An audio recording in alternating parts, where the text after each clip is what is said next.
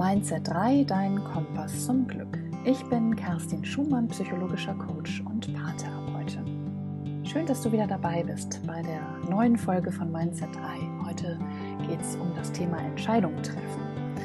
Was braucht es, damit du deinen eigenen Weg erkennst und wie du den Mut findest, diesen Weg dann auch zu gehen?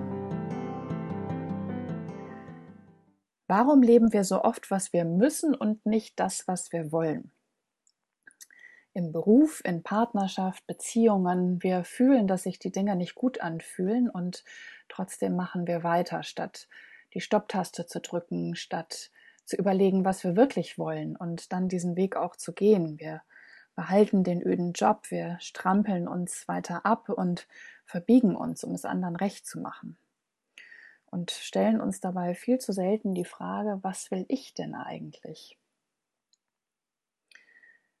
Wir haben viele Denk- und Verhaltensmuster, die wir schon seit frühester Kindheit kennen und die uns daran hindern, wir selbst zu sein und unseren innersten Bedürfnissen zu folgen. Es geht um Angst und Bequemlichkeit. Es ist der Wunsch, anderen zu gefallen, um dafür das Gefühl zu bekommen, geliebt zu werden. Es geht um die Angst zu scheitern, die Angst vor dem, was kommt, die Unsicherheit, die eine Veränderung mit sich bringt. Besser das Unglück, das ich kenne, als die Chance auf Glück mit dem Risiko am Ende mit weniger dazustehen. Aber was kann denn wirklich passieren?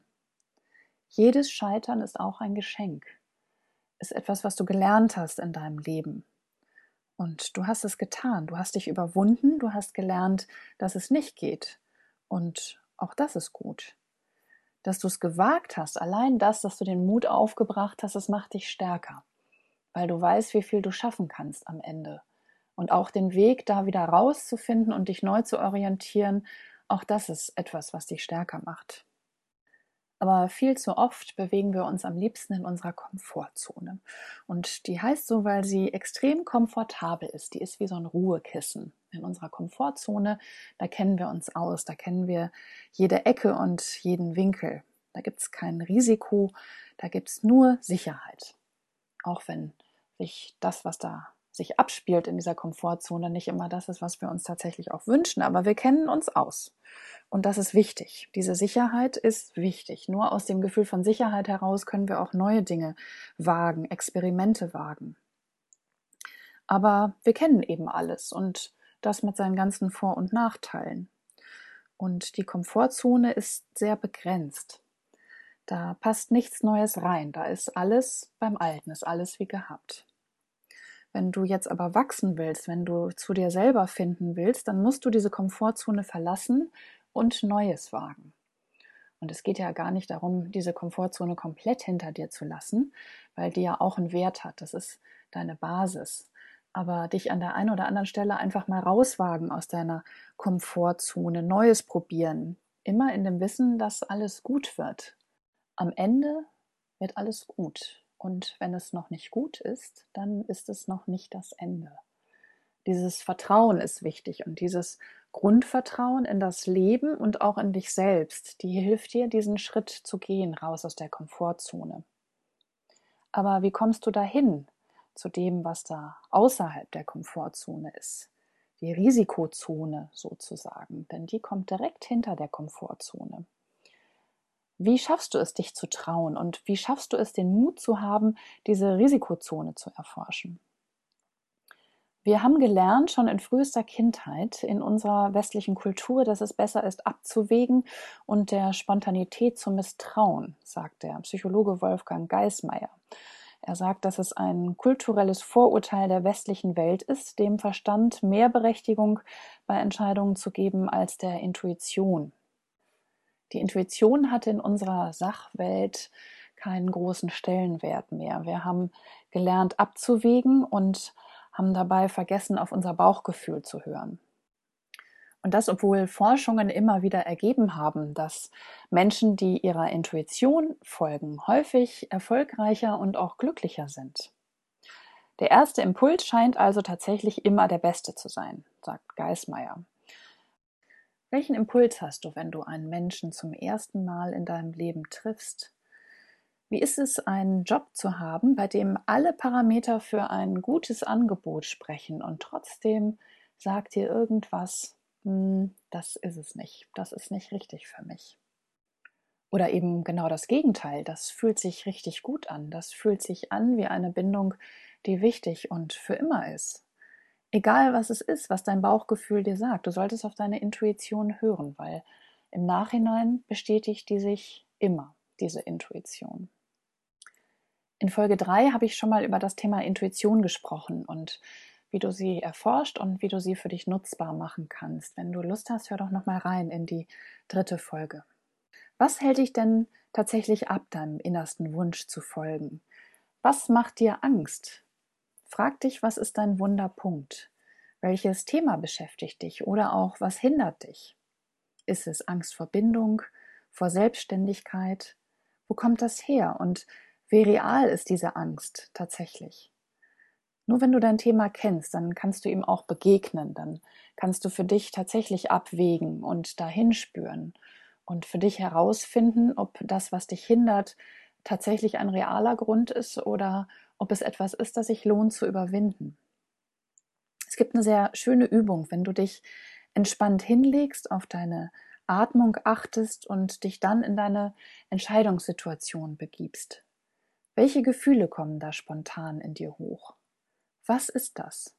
Mach es greifbar. Welche Angst hindert dich? Oder ist es möglicherweise einfach nicht die richtige Entscheidung für dich? Wenn du in diesem Moment offen bist, dann kannst du aufnehmen, was da kommt, die Gefühle, die in diesem Moment zu dir kommen. Und dann kannst du das, was dich hindert, besser einordnen. Und dann besser entscheiden, weil die Grundlage einfach ähm, komplett ist.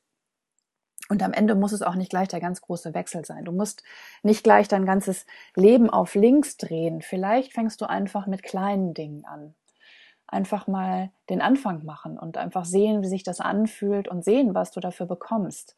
Denn wenn du siehst, dass du dich traust, dass du neue Wege gehst und kleine Sachen ausprobierst und der Erfolg dich belohnt, dann motiviert das auf jeden Fall weiterzumachen und da dran zu bleiben. Und vielleicht wird dann aus einem kleinen Schritt irgendwann ein großer Schritt für dich. Du musst wissen, dass keine Entscheidung auch eine Entscheidung ist. Du solltest dir bewusst werden, dass Untätigkeit, also sprich keine Entscheidung zu fällen und auch nicht ihr zu folgen, bedeutet, dass du dich gegen diese Möglichkeit entscheidest in dem Moment. Vielleicht schiebst du die Entscheidung auf, weil du denkst, ich muss mich ja jetzt noch nicht entscheiden und wer weiß, was noch kommt. Ja, keiner weiß, was kommt. Und möglicherweise ist aber in der Zwischenzeit das Leben weitergegangen und die Möglichkeit, die du vorher noch hattest, ist dann auf einmal nicht mehr da. Und dann ist das Bedauern groß, dass du zumindest nicht bewusst eine Entscheidung getroffen hast, dich auch nicht dagegen entschieden hast. Das heißt, du bist in diesem Moment, bist du Opfer der Umstände. Opfer hört sich jetzt sehr dramatisch an, aber tatsächlich heißt es, dass die Entscheidung jemand anders für dich getroffen hat. Sei ein Handelnder und sei kein Opfer deiner Umstände. Ich höre in der Praxis ganz oft, ich kann mit meinem Mann nicht mehr ausgehen, wir haben keinen Babysitter, ich kann meinen Job nicht kündigen, außer mir kann den keiner machen. Ich kann nicht. Was heißt, du kannst nicht? Heißt das, jemand hat dich festgebunden in eine Zwangsjacke gesteckt? Was heißt das, ich kann nicht? Das heißt in dem Moment, dass du äußere Umstände dafür verantwortlich machst, dass du dein Leben nicht in die Hand nimmst. Auch das ist eine Entscheidung. Aber willst du das wirklich? Willst du wirklich ein Opfer sein? Was steckt denn eigentlich wirklich dahinter, hinter solchen Sätzen? Entspricht dein Nichthandeln deinen Prioritäten? Heißt das, dass die Frau, die keinen Babysitter findet, viel lieber den Abend zu Hause auf der Couch verbringt als mit ihrem Mann? Was steckt dahinter? Aber wenn du den Satz jetzt umdrehst und sagst, ich habe mich entschieden, meine Prioritäten anders zu setzen, nämlich lieber den Abend auf der Couch zu verbringen, als mit dir in einem Restaurant zu sitzen, dann klingt das eindeutig besser als ich kann nicht weil du dann das Ruder in die Hand nimmst, weil du dann für dich selber einstehst, wenn es das ist, was du willst. Wenn du etwas willst, dann findest du Wege. Und wenn du etwas nicht willst, dann findest du Gründe. Und du solltest aber so sehr zu dir selber stehen, dass du das auch wirklich artikulieren kannst, nämlich, warum will ich das eigentlich nicht? Kann ja sein. Du musst nicht alles ausprobieren. Offensichtlich gibt es irgendwas, das dich hindert. Und dann steh aber auch dazu. Weil dann bist du aktiv und dann bist du kein Opfer. Deine Entscheidung für etwas ist auch immer eine Entscheidung gegen etwas. Und das zeigt sich an diesem Beispiel auch sehr deutlich. Und wie gesagt, das ist gut, weil du Stellung beziehst. Aber du musst dir eben dessen auch bewusst sein, dass eine Entscheidung für etwas auch eine Entscheidung gegen etwas ist. Es geht einfach darum, Entscheidungen bewusst zu treffen und in voller ähm, Erwartung der Konsequenzen, im positiven wie aber auch im negativen Sinne. Und auch dafür lässt sich dann Lösungen finden. Aber man muss sich eben dieser Konsequenzen bewusst sein und sie nicht einfach unter den Teppich kehren oder darüber Stillschweigen bewahren. Wichtig ist, vor sich selber Offenheit zu behalten und auch mit den Menschen, die das betrifft. Und ja, sich für eins zu entscheiden, heißt möglicherweise auf das andere zu verzichten. Trotzdem glaube ich aber auch, dass wir uns häufig viel zu sehr reglementieren in unserem Kopf. Warum glauben wir, dass ein Kind und eine Weltreise sich ausschließen? Ich glaube, dass wir tatsächlich sehr viel mehr schaffen können und wahr werden lassen können, als wir uns vielleicht im ersten Moment vorstellen. Ich verstehe aber auch, dass ähm, die Vorstellung, gleich zwei schwerwiegende Entscheidungen im Leben zu treffen, möglicherweise eine große Verantwortung bedeuten und die Risikoabschätzung ein bisschen schwieriger machen, weil ich mich noch mehr aus meiner Komfortzone heraus bewege. Am Ende ist es aber wichtig, dass du deinen Weg gehst, um deine Bestimmung in deinem Leben zu erfüllen. Sieh Möglichkeiten als Chance in deinem Leben und nicht als Stress. Es geht nicht um etwas, das du musst, sondern es geht um eine Möglichkeit, die du hast, dein Leben besser zu machen. Es ist immer besser, Möglichkeiten zu haben, als keine zu haben. Und jede Möglichkeit hat eine 50-50 Chance auf Glück. Und wie schade wäre es, wenn du diese Chance nicht nutzen würdest oder zumindest beleuchten würdest. Stell dir vor, du könntest die Möglichkeit wie ein Spiel betrachten. Von allen Seiten schaust du sie dir an und sie ist wie ein Geschenk mit einer großen Schleife drum und du darfst sie auspacken. Es ist ein Spiel. Erstmal gehst du nur hin und guckst von allen Seiten. Nimm den Druck raus. Du darfst probieren, lernen, Fehler machen. Das ist wichtig. All das ist wichtig, weil es zu deiner Entwicklung beiträgt. Aber eine Nichtentscheidung bedeutet, dass du auf der Stelle trittst. Und du riskierst damit, dass deine Weichen nicht von dir, sondern von anderen gestellt werden. Und die Frage ist, ob du das möchtest.